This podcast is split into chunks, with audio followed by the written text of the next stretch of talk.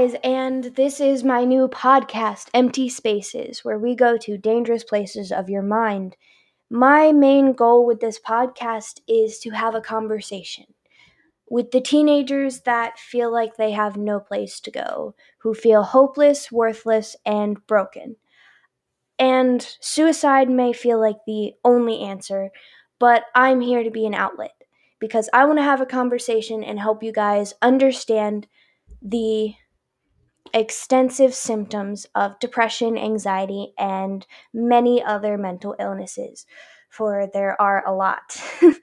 um, and after this, I'm going to talk about anxiety.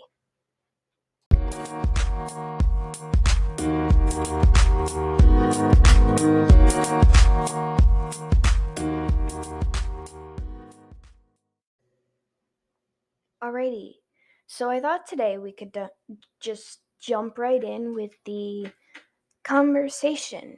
And I would like to talk about a new mental illness every time I conversate with you guys. And my idea today was to talk about a more common mental illness, which is going to be anxiety. And I'm pretty almost most positive everybody has this.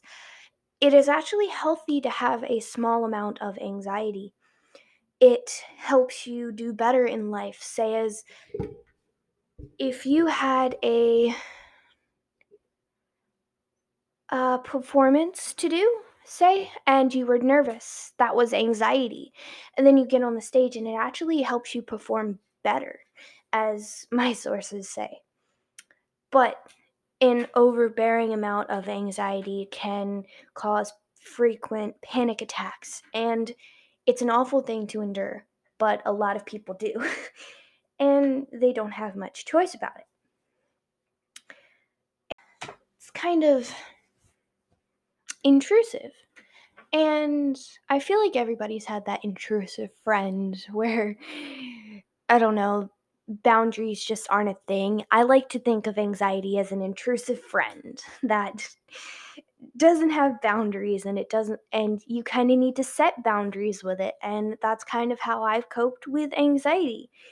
You set boundaries on where okay, here I can be anxious, but I don't want to be anxious here.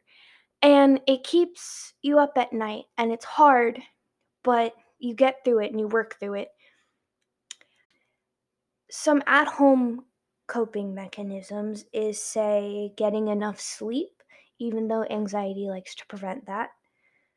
Um, staying active and exercising, even though I'm not one for exercising myself, because, uh, I mean, it's. We were in quarantine, it's whole thing. Um, eating healthy is a good thing, but don't stress yourself too much on that avoiding caffeine actually helps because the caffeine kind of kickstarts it. It's like your your anxiety's energy drink right before work. It's like, okay, I'm going to have this and then I'm going to work and I'm going to tear you down. And it's awful. And I'm here to help you guys talk about that. Talk to me about it and I will listen and I will talk to you. I'm a great listener and I will be. So just remember through your anxiety, depression, and any other mental illnesses that you might have, I hope you guys enjoy this little podcast that I'm going to try and make 15 minutes every week. Alrighty. I think that might be it. So I'm going to log off for now, but I'll be back.